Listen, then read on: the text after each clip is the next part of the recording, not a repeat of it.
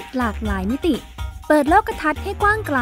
เพื่อชีวิตปลอดภัยและเป็นสุข กับรายการพิกัดเพศ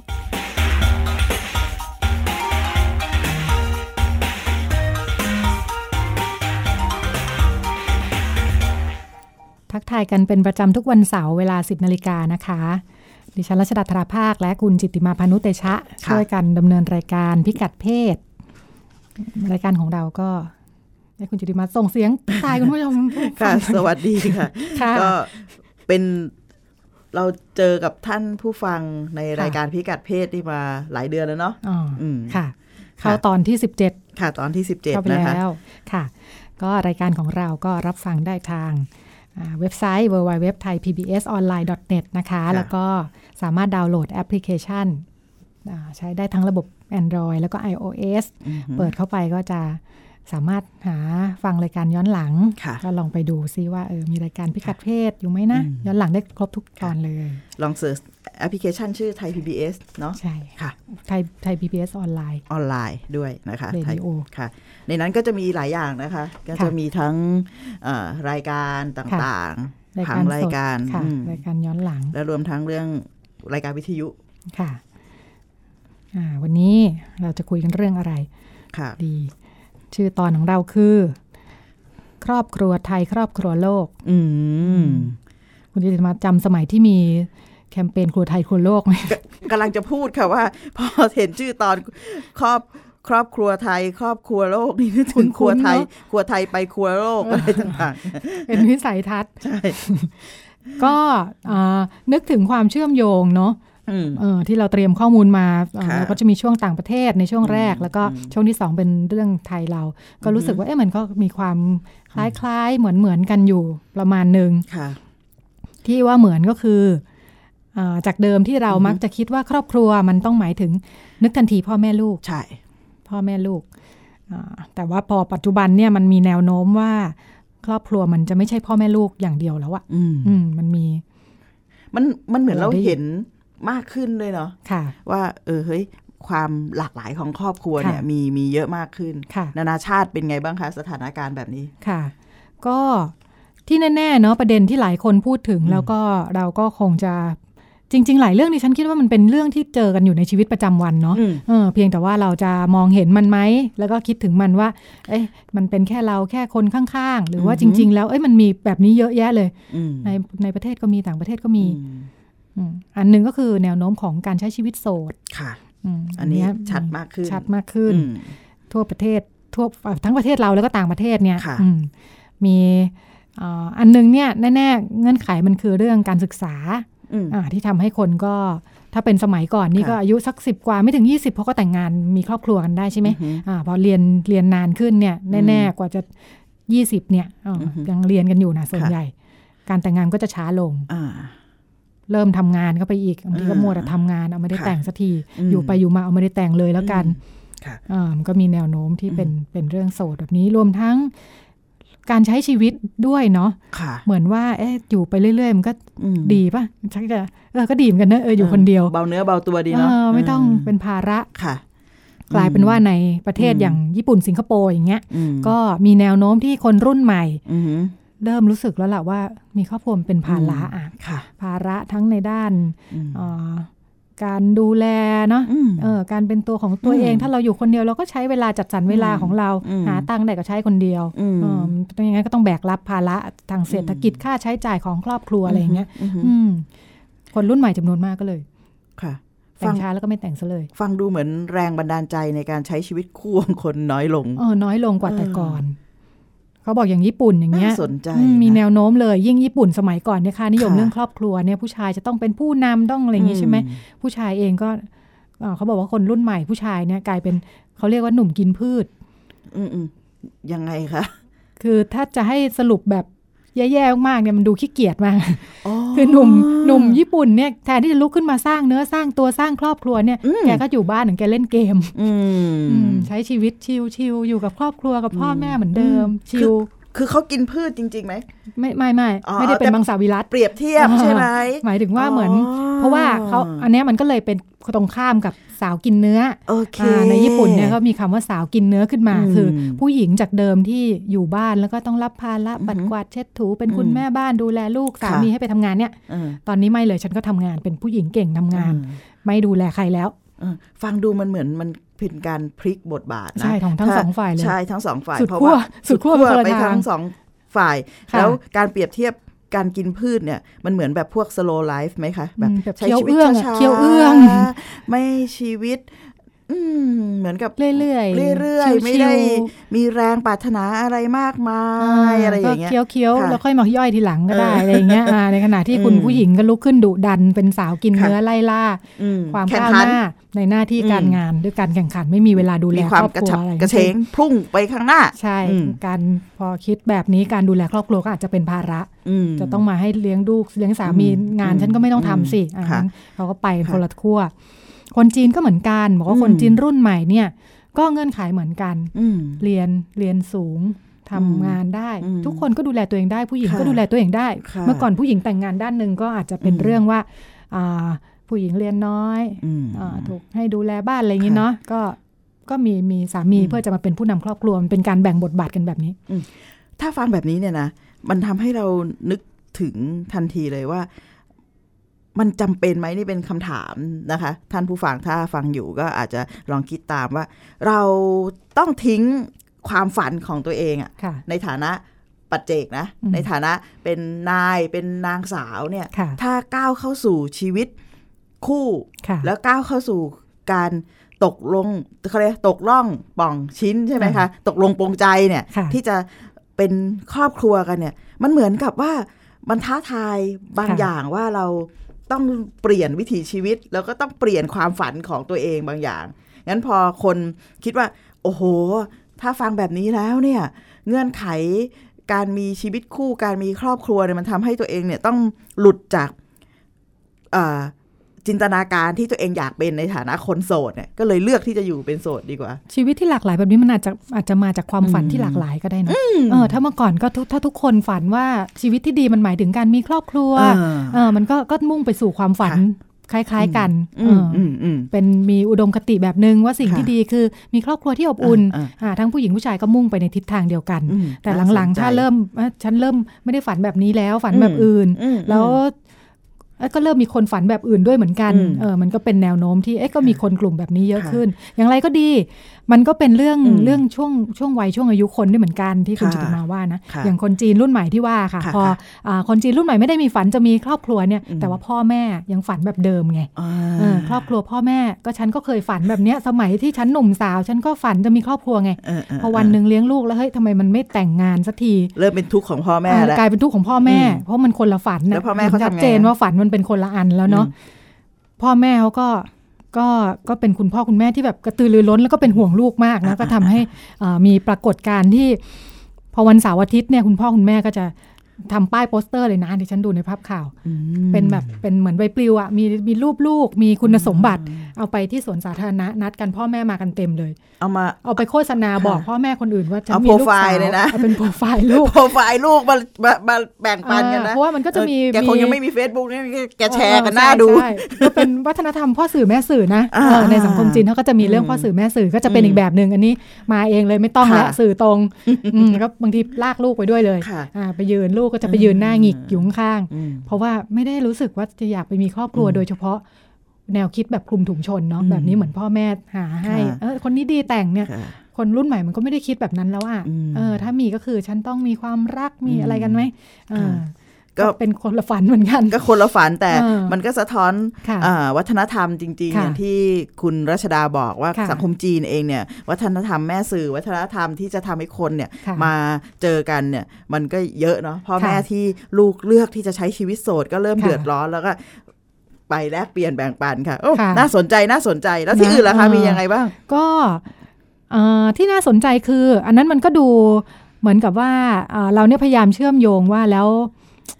ปัญหาจะเป็นปัญหาหรือจะเป็นปัญหาในระดับค่ะบุคคลและครอบครัวเนาะอืมแต่ว่าแล้วอ่ารัฐ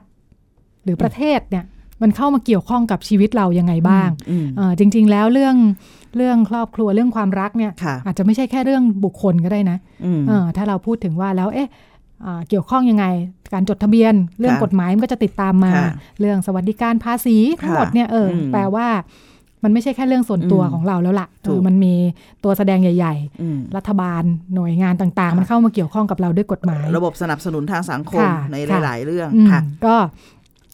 ตัวอย่างหนึ่งที่ทำให้เห็นได้ชัดอืมแล้วเกี่ยวข้องกับเรื่องแนวโน้มอ่าคนโสดที่เพิ่มขึ้นค่ะเนาะอย่างในสหรัฐเองนะคะอืมสาวโสดก็เพิ่มขึ้นค่ะเอ๊ะแต่ว่าเขาไม่ได้พูดถึงผู้ชายโสดสักเท่าไหร่อืมอือืมมอันนี้มันมีข้อมูลว่าอ่ายังไง แต่ค่ะคือสิ่งที่ปรากฏในในสหรัฐนะคะอืมสาวโสดเนี่ยกลายเป็น มันเยอะจนมันกลายเป็นกลุ่มเป้าหมาย ถูกมองเป็นฐานเสียงอะ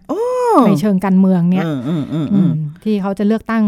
ประธานาธิบดีสหรัฐค่ะเดาพฤศนะจิกคะนี้นะเดานะค่ะถ้าพอเหมาะถูกมองเป็นฐานเสียงแบบเนี้ยค่ะสิ่งที่นักการเมืองจะต้องค่ะไปทำ วิจัยค่ะค้นคว้าก็คือความต้องการของอ่ากลุ่มนี้คืออะไรใช่แล้วก็นำเสนอว่าอ่าเราจะรองรับความต้องการของคุณยังไงนี่ใช่เขาทำยังไงคะในอเมริกาอ่าเพราะการเลือกตั้งเนอะก็หมายถึงอืมว่าเอ้ยใครเสนอนโยบายได้ใช่เข้าตากว่ากันใช่คนจะได้เลือกเนี่ยค่ะเพราะว่าอืมอ่ามีประสบการณ์แบบนี้มาแล้วเหมือนกันอืมตอนที่โอบามาเลือกตั้งคราวที่แล้วอืมอืมอืมปี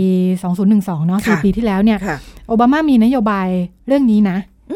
อืมอ่าคือนโยบายเขาเนี่ยมันก็จะออกเป็นแนวโน้มว่าเขาอาจจะไม่ได้พูดตรงๆก็ได้ว่าอ่าอ๋อมีนโยบายสำหรับสาวโสด เพียงค่ะแต่ว่าเขาไม่ได้ชูนโยบายที่มันเป็นสิทธิประโยชน์สำหรับครอบครัว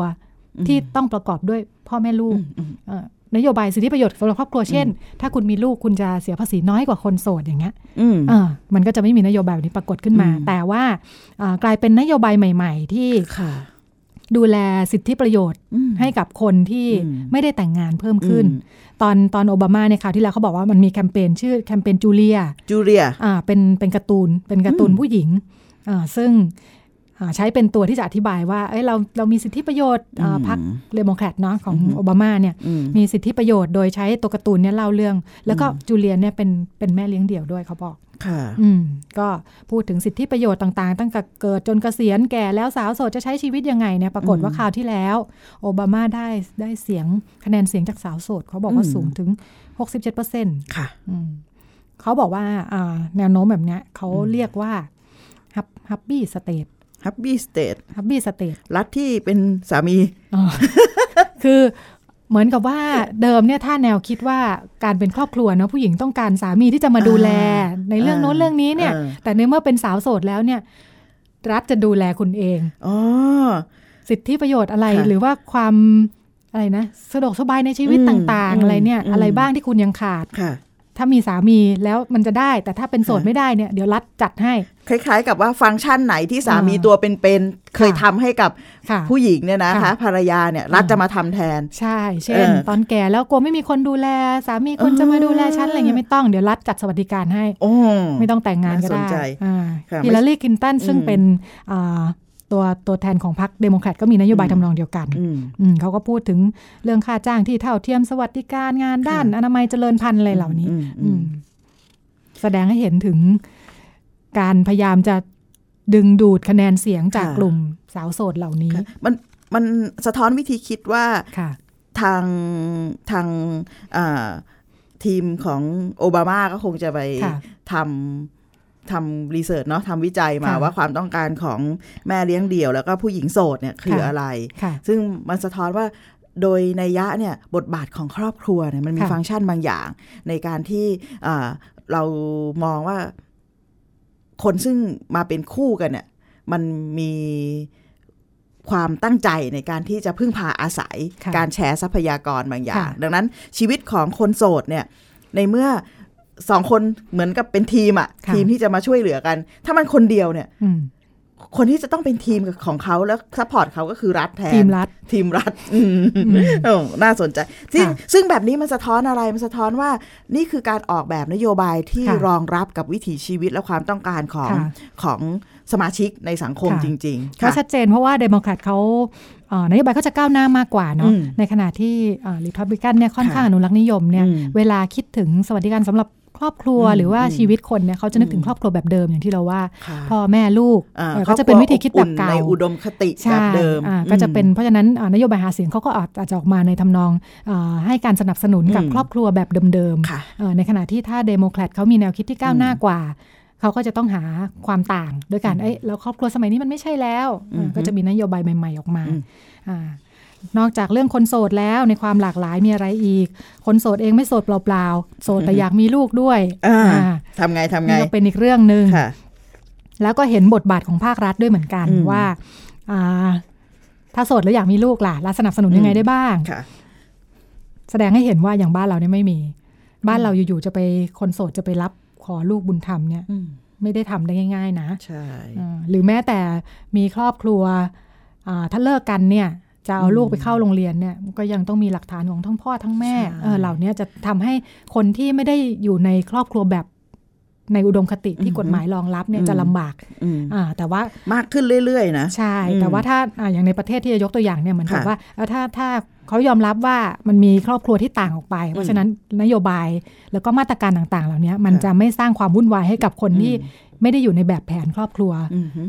แบบเดิมอย่างเดียว มีค่ะเปิดโอกาสให้หลายอย่างเช่นบอกว่าอ่าอย่างเดนมาร์กอย่างเงี้ยอืมถ้าคนโสดอยากมีลูก ก็สามารถอ่าผู้หญิงคนเดียวเนี่ยสามารถไปขออาไปซื้อไปรับบริจาคสเปิร์มเดินไปได้เลยนะคะอ่าเดินไปที่แบงค์ค่ะได้เลย เป็น sperm bank อืมมีชื่อเสียงมากที่เดนมาร์กอืมอืมเขาบอกว่าตอนนี้ที่เดนมาร์กเด็กหนึ่งในยี่สิบเนี่ยเกิดจาก sperm bank เลยโอ้ถือด้วยว่าสูงมากนะคุณแม่เลี้ยงเดี่ยวเหล่านี้นี่แหละอืมอืมอืมคือ เขาบอกว่ากลุ่มเนี้ยส่วนใหญ่ไปดูแล้วก็จะอายุประมาณ 33 ถึง 36อืมการศึกษาสูง ปริญญาโทอืมอืมอยากมีลูกนั่นแหละไป sperm bank ไม่ต้องไม่ต้องเดินหาสามี ไม่ต้องคิดเรื่องมีครอบครัวข้ามช็อตไปเลย อยากมีลูกก็อืมอืมไปตั้งท้องได้เลยอือฮึมีลูกเป็นของตัวเองค่ะ แล้วก็อย่างที่สหรัฐเองก็มีนโยบายที่เอื้อด้วยเหมือนกัน ด้วยความยอมรับกันอ่าครอบครัวที่หลากหลายอย่างนี้นะคะ ก็เกิดเออนอกจากคุณแม่โสดอยากมีลูก แล้วคุณพ่อโสดก็อยากมีในอืมสหรัฐเนี่ยหนุ่มอเมริกันเนี่ยก็มีแนวโน้มมีเทรนด์อุ้มบุญ เป็นค่ะคุณพ่ออุ้มบุญ เป็นยังไงคะเขาเขาอุพอพูดคำว่าอุ้มบุญอ่าในความคิดความคุ้นชินของเราเนี่ยค่ะก็ต้องเป็นผู้หญิงนะ ที่ค่ะจะท้องแทนค่ะแล้วพ่อท้องแทนเหรอคะหรือยังไงอุ้มบุคืญอเนี่ยอาในแง่ที่ว่าไม่มีเวลา หาครอบครัวเหมือนกันเออคือมัวแต่ทำงานนี่แหละ จนอืมวันหนึ่งเอ้ยเริ่มอยากมีลูกแล้ว ไปหาภรรยานี่ช้ามเอาสเปิร์มไปรับให้เขาอุ้มบุญให้เลย ไปให้อืมไปหาผู้หญิงมาอุ้มบุญให้อย่างเดียวอืไม่ต้องมาเป็นภรรยา ยืมท้องอืมยืมท้องอย่างเดียวอืมอืมแสดงว่ากฎหมายเขาก็กฎหมายเขาเอื้ออมเอื้อสามารถใช่ไหมทำได้เออค่ะ แล้วก็อันเนี้ยแปลว่าอ่า ผู้ชายเหล่านี้เนี่ยไม่ได้มองว่าหน้าที่การเลี้ยงดูลูกต้องเป็นของผู้หญิงด้วยนะอือหืออ่าเพราะว่าถ้า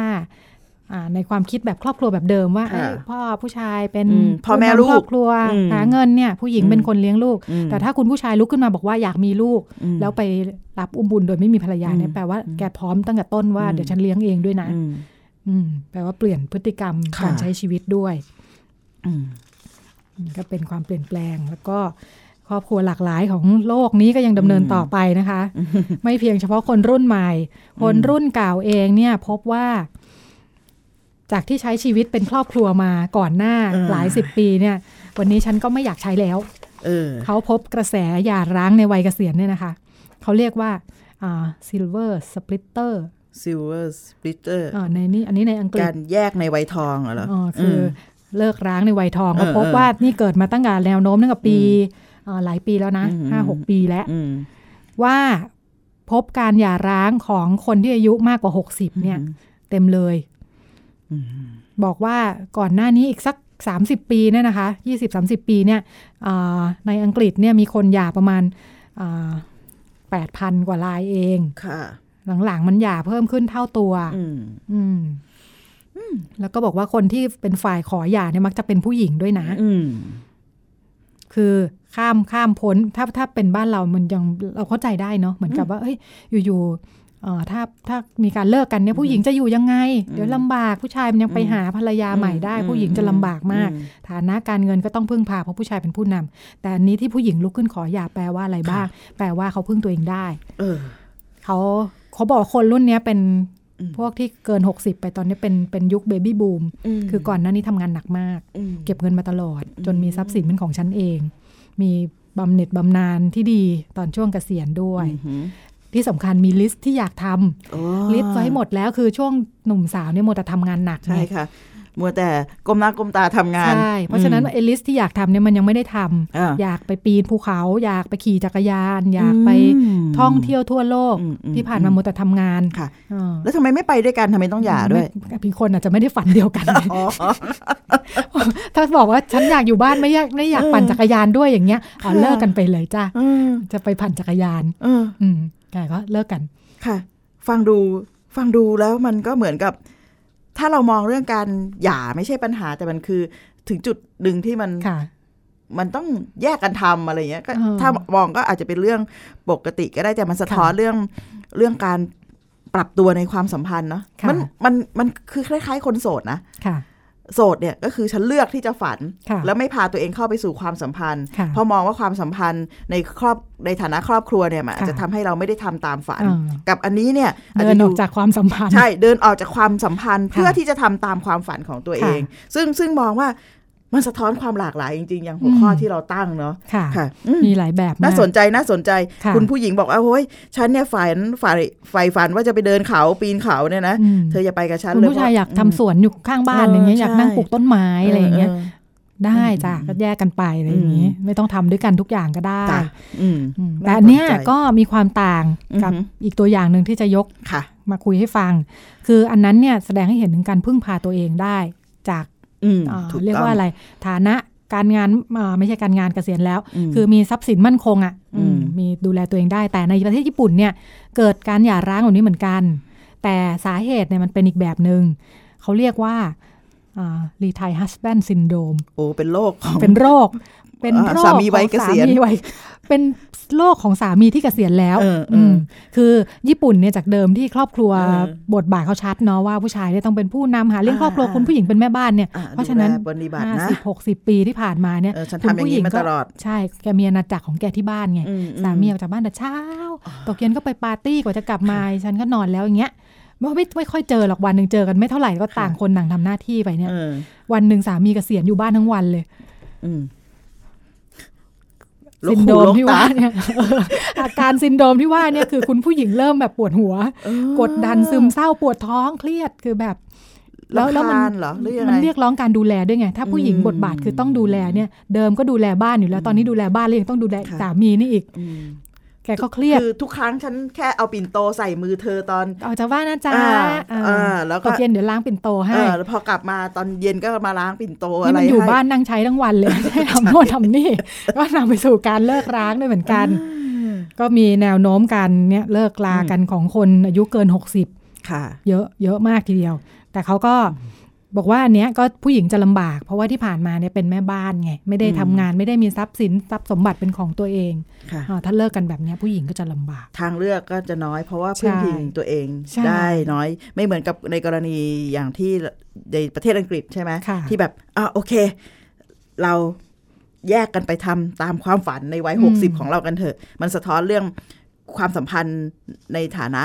คู่ในครอบครัวเนี่ย มันเป็นความสัมพันธ์ที่มันเท่าเทียมและพึ่งพิงตัวเอง พึ่งพาตัวเองได้ใช่แต่พอกรณีอย่างประเทศญี่ปุ่นที่ต้องคอยอยู่กับบ้าน แล้วก็ support สามีให้ทำงานข้างนอกค่ะแต่พอแยกทางกันปุ๊บเนี่ยมันโอกาสในการที่จะพึ่งพา มันอยู่ในภาวะพึ่งพิงเขาอยู่ดีใช่มันก็อาจจะเป็นเหตุของความซึมเศร้า ความเครียดต่างๆ ที่มันเกิดขึ้นใช่แต่ก็อาจจะเห็นแนวโน้มความ แตกต่างเนาะอย่างสังคมค่ะญี่ปุ่นเนี่ยเดิมอืมมันคืออาจจะไม่เลิกไงเออเดิมเนี่ยก็อาจจะทนต่อไป เพราะเป็นหน้าที่ผู้หญิงสามีอืมจะเกษียณหรือจะทำงาน ฉันก็มีหน้าที่ค่ะต้องดูแลก็อดทนไปอืมแต่ยุคนี้ไม่ได้ทนอืมเอ่อความต่าง ดิฉันว่าอยู่ตรงที่ไม่ทนงั้นเลิกอ่าค่ะไปลำบากเองก็ได้ว่าอะไรเงี้ยหรือว่าไปหาวิธีทางเอาอะไรเงี้ยนะคะ ทางเลือกมันมากขึ้นเนาะแต่อืมในข้อมูลนี้ไม่ได้ระบุว่าทางค่ะรัฐบาล support อะไรบ้างใช่ใช่แต่พูดมาพูด พูดมาในเชิงปรากฏการณ์ให้ค่ะเห็นว่ามันมีปัญหาของผู้หญิงค่ะในในอายุที่มันวัยเกษียณค่ะที่มีปัญหาทางสุขภาพมากขึ้นค่ะเนื่องจากแล้วคก็วามเครียดทำให้รูปแบบของอืมครอบครัวก็สามารถเปลี่ยนแปลงไปได้จากค่ะเดิมอืมฮึอืมอืมนี่ของต่างประเทศค่ะ ก็อย่างที่คุณรัชดาว่าจริง ๆ มันพอฟังแล้วเพลินมากนะคะค่ะแล้วก็เห็นความหลากหลายมาก ๆ ซึ่งมันมันไม่ใช่แค่ความหลากหลายแล้วเราฮือฮากับมันห รือว่าอ๋อแบบนี้ก็มีด้วยแบบนี้ก็ด้วย มันมันมีอยู่จริงค่ะแต่สิ่งที่ต้องปรับตัวเลยก็คือทางอ่ารัฐเนาะค่ะสังคมที่ที่อยู่ด้วยเนี่ยค่ะหนึ่งเราจะมองมันด้วยมุมไหนค่ะมองว่ามันเป็นเป็นปัญหา หรือมองว่ามันเป็นปรากฏการณ์แล้วระบบสวัสดิการต่างๆ จะเข้ามารองรับได้ยังไงค่ะไม่ว่าจากตัวอย่างของทั้งทางอเมริกาหรือว่าอังกฤษแล้วก็ทาง ทางญี่ปุ่นเองเนี่ยค่ะมันก็สะท้อนเห็นว่ารัฐบาลก็พยายามจะเข้ามาช่วยเหลือค่ะดูแล แล้วก็อ่าพยายามสร้างกฎหมายที่เอื้อโดยเฉพาะอย่างยิ่งอย่างกรณีคนโสดอยากมีลูกเป็นต้นอะไรอย่างนี้ค่ะค่ะค่ะงั้นเดี๋ยวอ่าช่วงครึ่งสองเรากลับมาดูว่าแล้วแนวโน้มในบ้านเราเป็นยังไงบ้าง แล้วก็มีนโยบายอะไรใหม่ๆไหมที่ออกมารองรับครอบครัวที่แตกต่างหลากหลายเหล่านี้ กลับมาพบกันในช่วงที่สองค่ะค่ะ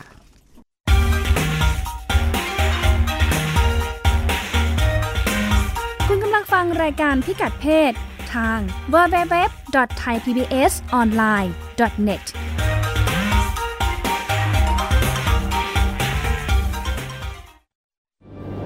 มันคือภัยเงียบอันน่าสะพรึง ซึ่งคนไทยทุกคนควรรับรู้ ทุกวันนี้กรุงเทพมหานครต้องใช้กำลังคนมากมายในการเก็บขยะมากถึง 8,500 ตันต่อวัน เป็นถุงพลาสติกถึงร้อยละ 21 หรือ 1,800 ตันต่อวัน กลายเป็นกองขยะถุงพลาสติกประมาณ 73,036 ล้านใบต่อปี ลองคิดดูว่า ถุงพลาสติกหนึ่งใบ ต้องใช้เวลาย่อยสลาย 450 ปี ที่เหลือจะใช้เวลาอีกนานเท่าใด และเมื่อเผาถุงพลาสติกจะเกิดเป็นมลภาวะทางอากาศมากมาย ทำให้โลกร้อน และยังทำให้เกิดสารไดออกซิน ซึ่งเป็นสารก่อมะเร็ง รู้อย่างนี้แล้ว คงต้องตัดสินใจเอาเองว่าถุงพลาสติกยังจำเป็นสำหรับคุณอีกหรือไม่ ลด เลิก เพื่อช่วยโลก ไทย PBS ชวนคนไทยลดใช้ถุงพลาสติก การรับชมไทย PBS ในวันนี้ จะไม่จำกัดอยู่แค่ช่องทางเดิมๆอีกต่อไป เพราะนอกจากช่องทางที่คุณคุ้นเคยแล้ว เรายังมีช่องทางที่หลากหลายมากขึ้น ทั้งเว็บไซต์ YouTube Facebook และโซเชียลมีเดียอื่นๆ เลือกรับชมไทย PBS ตามช่องทางที่คุณต้องการได้แล้ววันนี้ Stay connected เชื่อมโยงถึงกันทุกที่ทุกเวลากับไทย PBS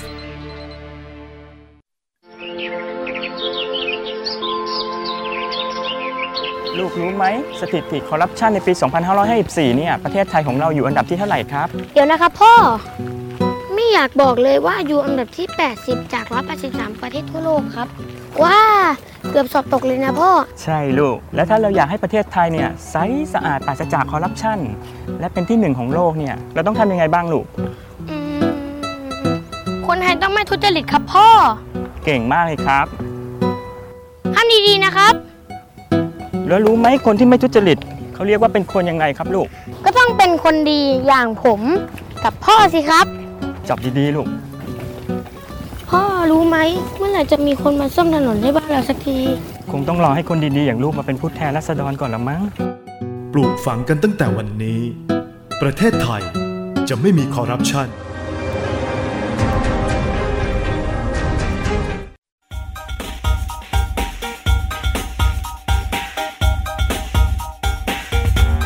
มองเรื่องเพศหลากหลายมิติ เปิดโลกทัศน์ให้กว้างไกล เพื่อชีวิตปลอดภัยและเป็นสุข กับรายการพิกัดเพศก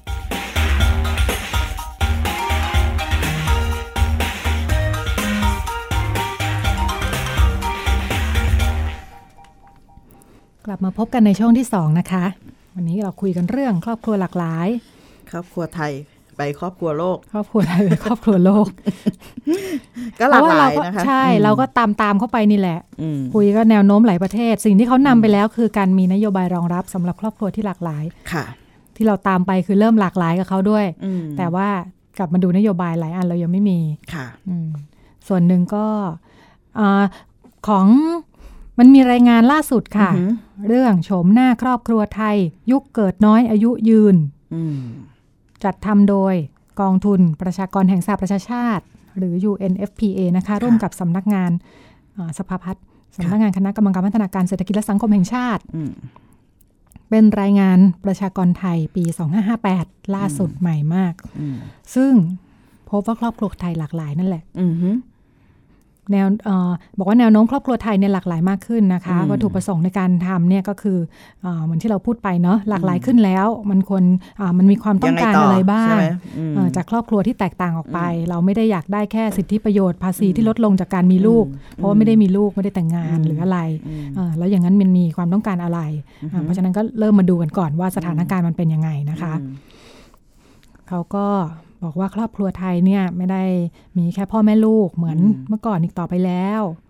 จริงๆดิฉันว่ามันก็ไม่ได้มีอย่างนั้นมานานแล้วแหละตั้งนานแล้วเออมันมีหลายแบบมาตั้งนานแล้วแหละอืมสิ่งที่ว่าต่างออกไปก็คือ ตอนนี้เรามีครอบครัวเดี่ยว ที่มีมีพ่อแม่ลูกเนี่ยจริงๆมันยังเยอะอยู่นะเขาบอกว่าอ่ามันยังเยอะอยู่แหละที่มีพ่อแม่ลูกคือแต่ซึ่งยังว่าเป็นส่วนใหญ่อยู่ ยังเป็นส่วนอืมใหญ่ แต่ว่าเราเริ่มมีครอบครัวเดี่ยวที่ไม่มีลูก แปลว่า เป็นสามีพัญญา ซึ่งแต่งงานกันแต่ไม่มีลูกค่ะ และเรามีครอบครัวขยายจริง ๆ แล้วเราคิดว่าครอบครัวขยายเป็นพื้นฐานของสังคมไทยมาก่อนเนาะอืมอืมเออที่แบบมีปู่ย่าตายายหลายเจเนเรชันอยู่ค่ะในครอบครัวเดียวกัน แต่ขยายแบบยุคปัจจุบันเนี่ยมันเริ่มเป็นแบบมีปู่ตา ปู่ย่ากับหลานอืมมันหายไปรุ่นหนึ่งมันมันมันมันเหมือนกับว่าข้ามรุ่นเออมันเป็นข้ามรุ่นเออบางทีเราเรียกครอบครัวแบ่งกลางค่ะใช่ไหมคะ ก็เป็นขยายอีกแบบหนึ่งเออ แล้วก็เริ่มมีครอบครัวเลี้ยงเดี่ยวอืมมีแม่เลี้ยงเดี่ยว มีพ่อเลี้ยงเดี่ยวอืมมีครอบครัวคนเดียว ไม่น่าเรียกว่าเป็นครอบครัวอืมคืออยู่คนเดียวก็เยอะขึ้นก็โสดโสดอืมหรืออยู่แบบเอออยู่กันเป็นครอบครัวแต่ไม่ใช่ญาติกัน ก็มีแปลว่าอะไรใช้อย่างเงี้ยแปลว่าคำว่าครอบครัวของเขานี่มันแบบตีความกว้างมากเลยเนาะเออแปลว่าอะไรที่มาอยู่ด้วยกันดูแลกันเนี่ยเขาค่ะเรียกมันว่าครอบครัวใช่ไหมจากเดิอัมนที่เราคิดว่าค่ะครอบครัว ต้องเป็นสายเลือด ดิฉันเคยได้ยินเรื่องราวแบบนี้เป็นคนรู้จักกันค่ะค่ะเขาเป็นเพื่อนสนิทกันอืมเป็นผู้หญิงนะคะค่ะเป็นผู้หญิงไม่และไม่ใช่คนรักเพศเดียวกันด้วยนะอืมไม่ได้มีความสัมพันธ์ค่ะในเชิงเสน่หาค่ะแล้วอยู่ด้วยกัน แต่เขาอยู่ด้วยกันด้วยคุณสมบัติที่อ่ามองยังไงก็เหมือนคนเหมือนเป็นครอบครัวกัน ถ้าเราเอาคุณสมบัติของค่ะของคำว่าครอบครัวมาดู ก็คือซื้อบ้านอยู่ด้วยกันพอช่วยกันผ่อนบ้านอืมแล้วก็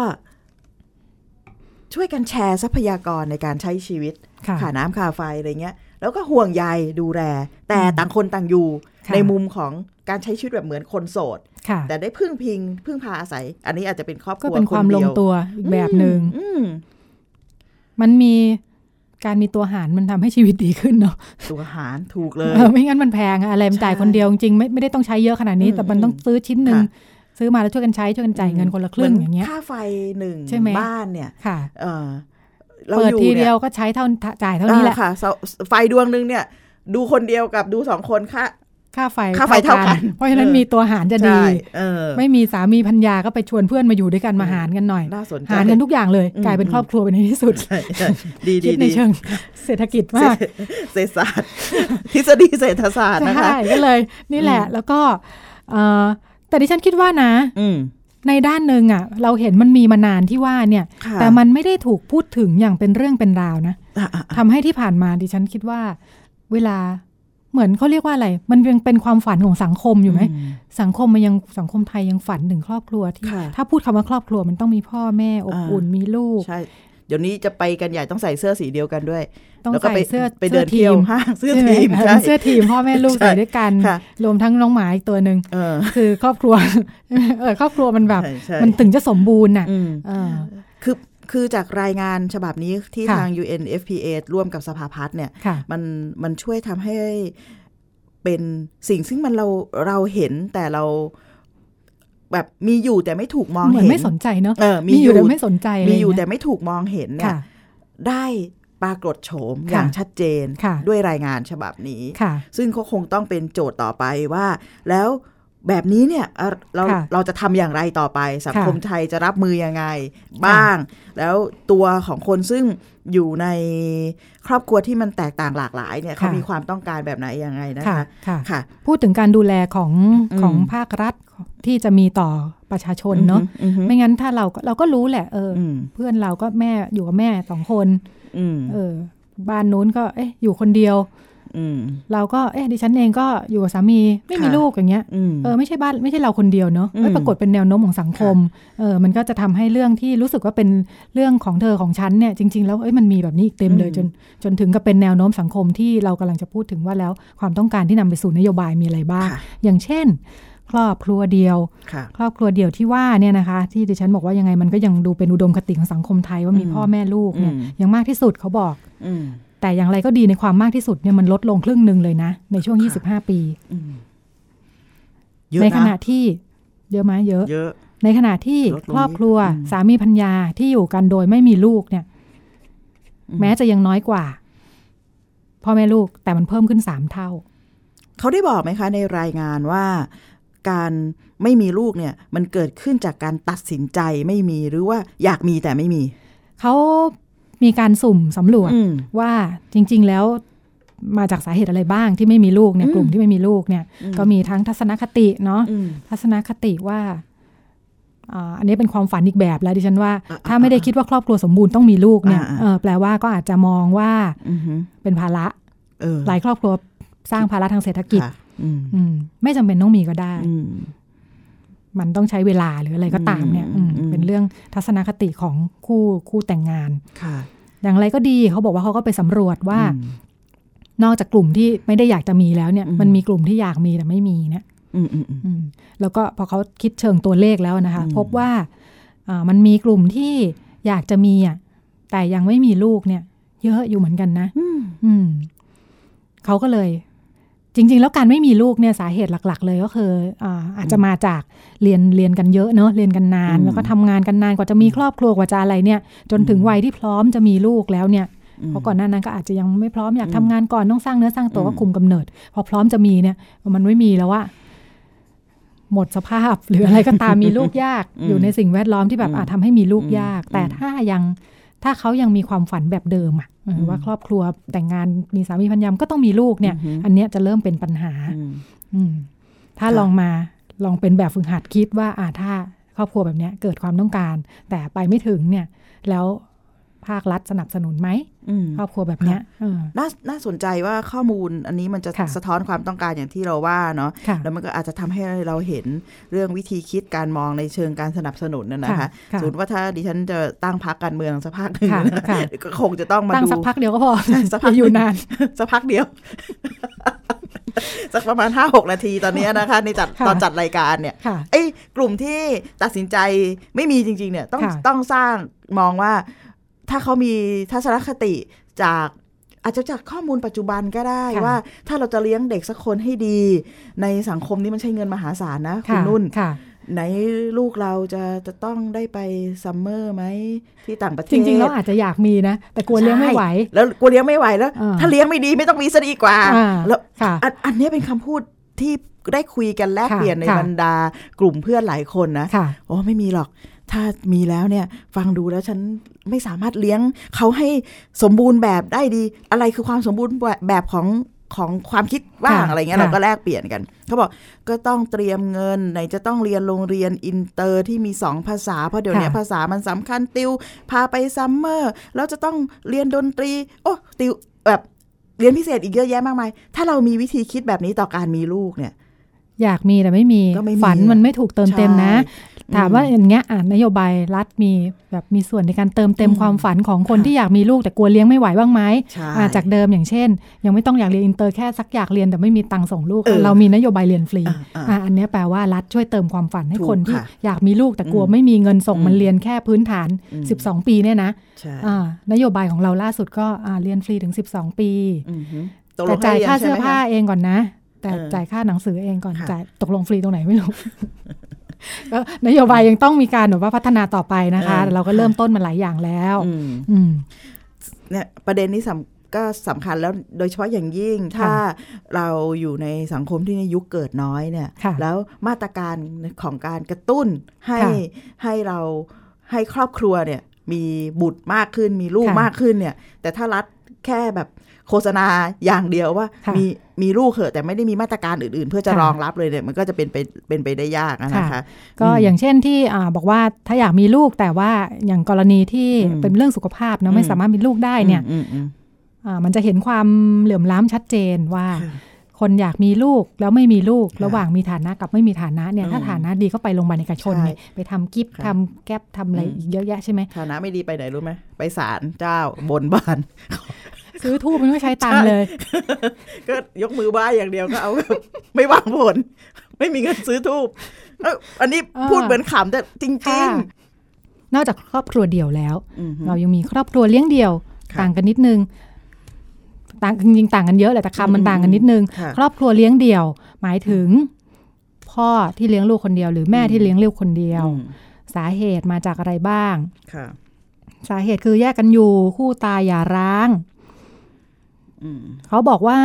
ในขณะที่ตัวเลขการแต่งงานของบ้านเราลดลง ซึ่งแน่นอน เพราะว่าคนไม่ได้จดทะเบียนมากขึ้นเนาะอืมตัวเลขเขาต้องเอามาจากการจดทะเบียน แต่ว่าแปลว่าคนอยู่ด้วยกันน้อยลงไหมเปล่า แต่ว่าแนวโน้มหย่าร้างมันเพิ่มขึ้นไงอืมอืมที่เคยจดทะเบียนเนี่ยก็หย่าร้างเพิ่มขึ้นอืมเขาบอกว่า ครอบครัวเลี้ยงเดี่ยวที่พูดถึงเนี่ยไปสำรวจแล้วพบว่า 80%เป็นผู้หญิงเป็นแม่เลี้ยงเดี่ยว แม่เลี้ยงเดี่ยว เป็นเพราะอะไร เพราะว่าเขาบอกว่าพอเลิกกันแล้ว หรือว่าสามีตายหรืออะไรก็ตามเนี่ยทำให้ต้องอยู่คนเดียวเนี่ย ถ้าผู้ชายเนี่ยส่วนมากเขาไปแต่งงานใหม่อืมทำให้เขาไปอยู่ในสถานะมีอืมครอบครัวอีกครั้ง ในขณะที่อืมผู้หญิงเนี่ยมักจะอยู่คนเดียวค่ะและเลี้ยงลูกอืมอืม ทีนี้อยู่คนเดียวแล้วเลี้ยงลูกมีปัญหาอะไรก็อย่างที่ว่าไม่มีคนแชร์ค่าใช้จ่ายด้วยค่ะภาระทางเศรษฐกิจเนี่ยแน่นอนที่ค่ะสุดเต็มๆรับคนเดียว เลี้ยงลูกอืมรายได้ก็ขาเดียวรายจ่ายก็เยอะสิต้องจ่ายค่ะให้ลูกด้วยอืมมีวิธีทางออกอันหนึงคือส่งลูกไปอยู่กับตายายปู่ย่าบ้างก็มีอืมถ้าต้องการใช้เวลาเพื่อจะหาสตางค์หรืออะไรอย่างนี้ค่ะเนาะค่ะ ปัจจุบันเรายังไม่มีสวัสดิการสำหรับครอบครัวเลี้ยงเดี่ยว ที่ชัดเจนเนาะที่ชัดเจนค่ะมีซึ่งแฝงๆมาที่พลอยอืมได้ไปด้วย เช่นอืมเอ่อเงินเลี้ยงดูเด็กเนาะอืมหกร้อยบาทเนี่ยค่ะอ่าก็อาจจะได้ด้วยใครก็ได้อะไรอย่างเงี้ยก็อืมก็ช่วยได้แหละอืมแต่ไม่ได้มีเป้าหมายเฉพาะสำหรับครอบครัวเลี้ยงอือฮึเดี่ยว แล้วก็นอกจากไม่มีการสนับสนุนแล้วยังอืมมีอุปสรรคอีกอืมไม่น้อยที่เราอืมพูดไปนิดหน่อยนะคะค่ะว่า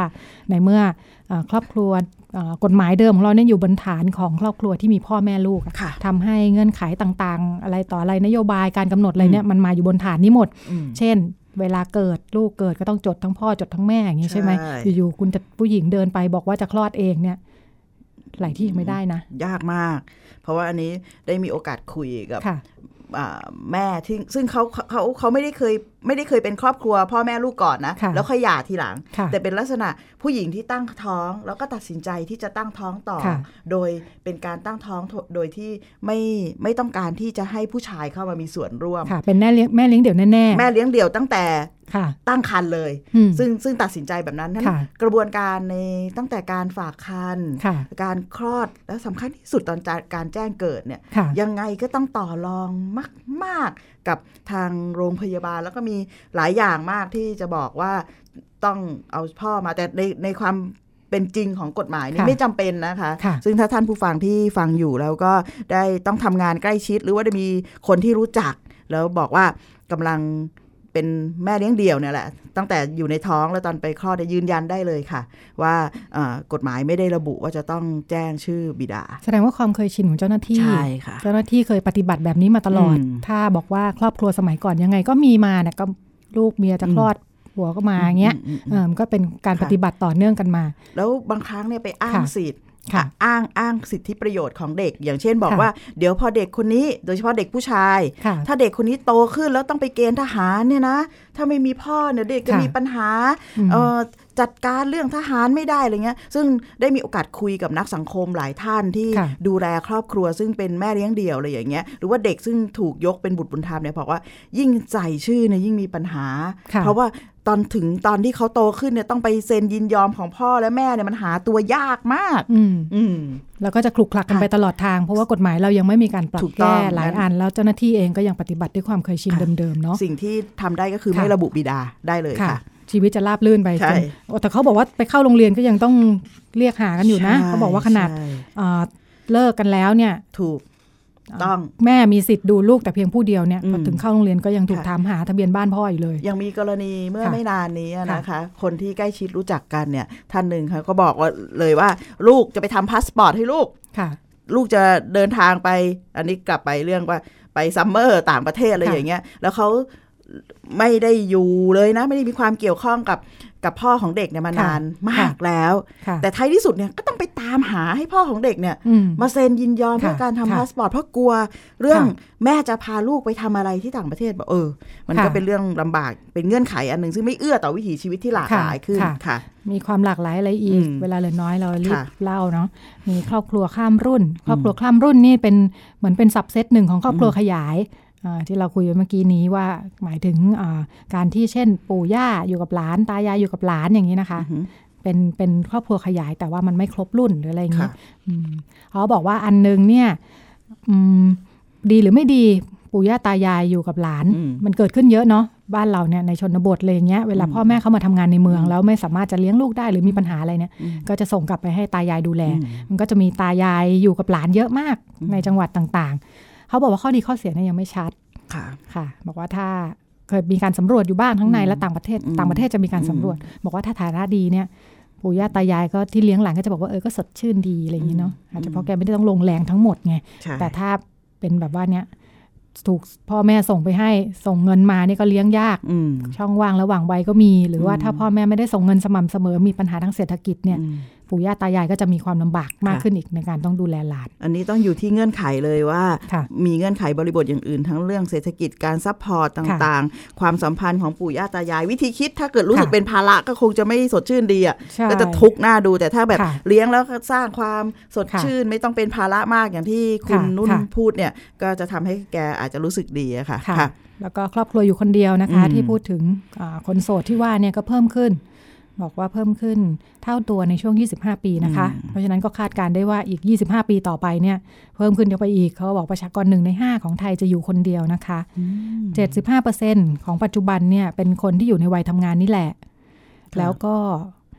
มีผู้ชายในวัยทำงานเขาบอกว่ามีผู้ชายอยู่อืมคนเดียวมากกว่าผู้หญิงนะคะ จากการอืมสำรวจตอนนี้อืมแต่ว่าพอไปสำรวจผู้สูงอายุเนี่ยมีผู้หญิงอยู่คนเดียวมากกว่าผู้ชายค่ะผู้สูงอายุตอนนี้เนี่ยก็คือเป็นคนรุ่นเก่าเนาะแสดงว่า ที่ผู้หญิงอยู่คนเดียวเนี่ยก็สาเหตุส่วนหนึ่งคาดการณ์ได้ว่าสามีเนี่ยอาจจะเสียชีวิตทำให้อยู่คนเดียวด้วยความไม่เต็มใจนะอืมอืมอืมอืมแบบไม่ใช่มีไม่ใช่เลือกอะค่ะ ไม่ใช่แบบเลือกแบบไม่ไม่มีทางคนอยู่ลืกเองมเขาบอกว่าสำรวจเนี่ยทำไมถึงอยู่คนเดียวก็จะนี่แหละอืมอ่าคู่เสียชีวิตมีลูกลูกก็ออกจากบ้านไปแล้วย้ายออกทำให้ไม่มีใครอยู่ด้วย แต่ก็มีคนรุ่นใหม่จำนวนมากเหมือนกันที่อ่า พูดถึงสาเหตุของการอยู่คนเดียวของเขาว่า ก็คืออาต้องย้ายถิ่นมาหางานทำจะบ้านอยู่ต่างจังหวัดต้องมาทำงานกรุงเทพอยู่คนเดียวอืมอยู่ไปอยู่มาก็อิสระดีก็ปรับตัว มีความพร้อมอยู่ได้อืมทุกคนก็ก็สามารถปรับตัวแล้วก็ใช้ชีวิตคนเดียวได้อย่างมีความสุขค่ะค่ะเขาก็อ่าประเด็นของการอยู่คนเดียวความโสดในปัจจุบันก็คือแล้วในอนาคตเนี่ยจะเป็นยังไงสำหรับกลุ่มนี้เนาะในสังคมที่ยังไม่ได้มีอืมสวัสดิการช่วยเหลือ ค่าใช้จ่ายคนเดียวก็เยอะอยู่แล้ว การเก็บออมที่จะไปใช้ในอืมช่วงอายุที่มากขึ้นจะไหวไหมค่ะค่ะครอบครัวเพศเพศเดียวกันก็เพิ่มขึ้นนะคะอืมแต่ว่าอันนี้เป็นการสำรวจเชิงสถิติประชากรเนี่ยทำให้มันเห็นไม่ชัด เพราะว่าสำรวจจากตัวเลขอืมในเมื่อบ้านเรายังไม่มีกฎหมายที่รองรับ เราก็อาจจะไม่รู้ว่าครอบครัวเพศเดียวกันเนี่ยรู้ว่าเขาก็อยู่กันเนี่ยอืมแต่ว่าไม่มีตัวเลขยืนยันว่ามากน้อยแค่ไหน เพราะมันไม่จะไปได้คอร์ดยังไงไม่มีได้ไม่มีบันทึกไว้ค่ะรู้แต่อืมว่าหันไปอยู่เพื่อนก็มีอืมเพื่อนมีรอบฉันเพื่อนตัวเธออะมันมีอืมรอบตัวนะคะ แล้วก็มีแนวโน้มของ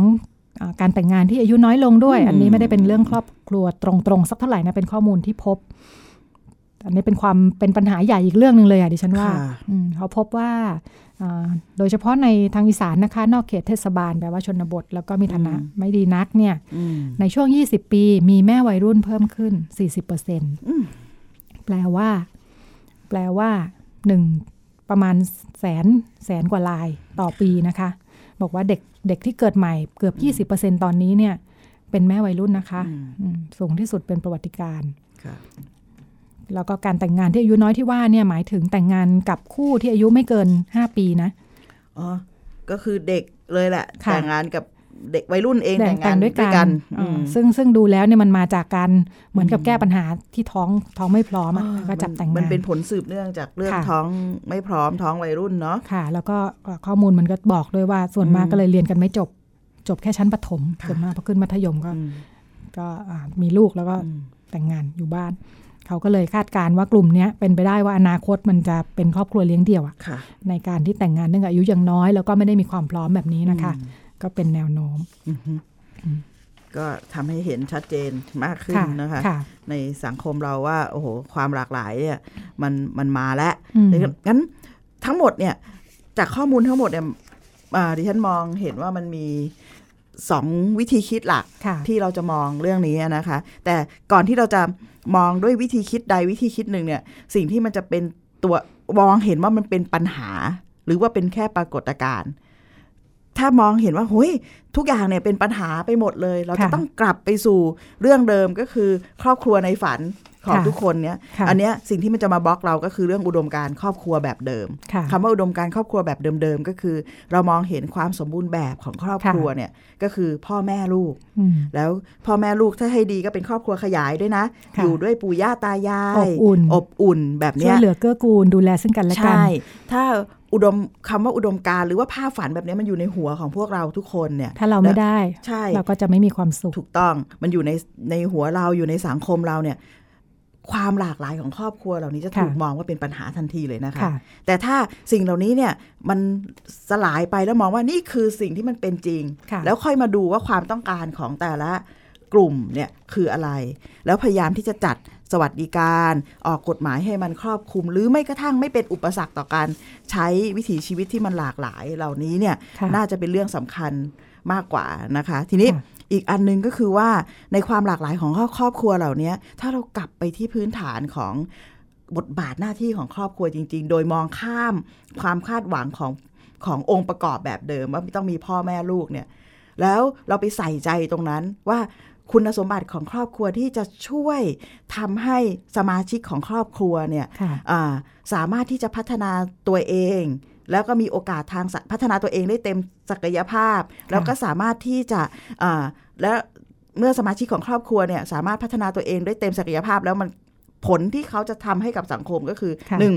เขาก็สามารถใช้ชีวิตอย่างมีความสุขค่ะสองสังก็สามารถที่จะคืนประโยชน์ มองในเชิงคุณภาพประชากรนะคะค่ะคืนประโยชน์เหล่านี้ให้กับสังคมได้อย่างไรเนี่ยก็ต้องกลับมาดูว่ารัฐเนี่ยได้ได้มีระบบ support ได้อย่างไรบ้างค่ะ ขอยกตัวอย่างง่ายๆ อย่างครอบครัวเลี้ยงเดี่ยวเนี่ยค่ะ เรามักจะบอกว่า เออไอสวัสดิการง่ายๆเลย สมมติว่าถ้าคุณนุ่นเลี้ยงลูกคนเดียวใช่ไหมค่ะ แล้วคุณนุ่นเนี่ย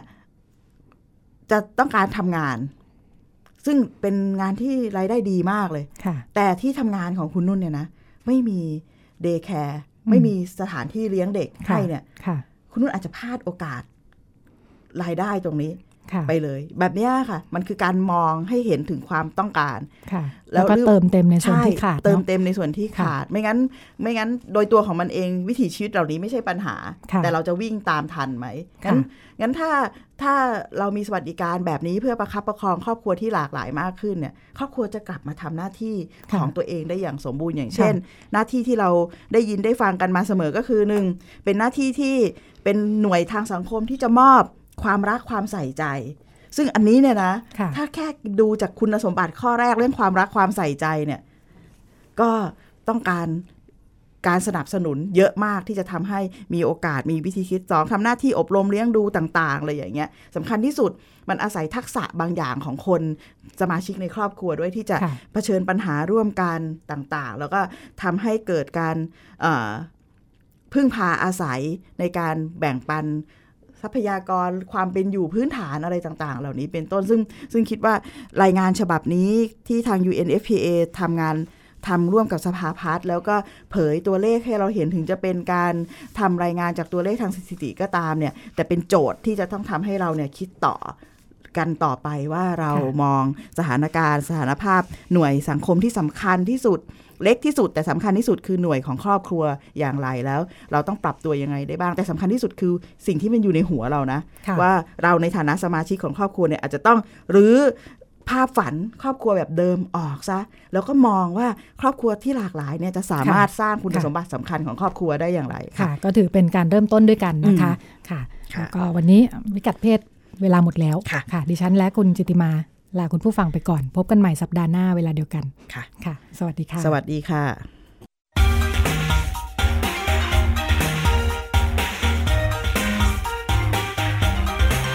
ติดดตามรับฟังรายการพิกัดเพศได้ทุกวันเสาร์เวลา 10นาฬิกาถึง 11นาฬิกาทางวิทยุไทย PBS ออนไลน์ www.thaipbsonline.net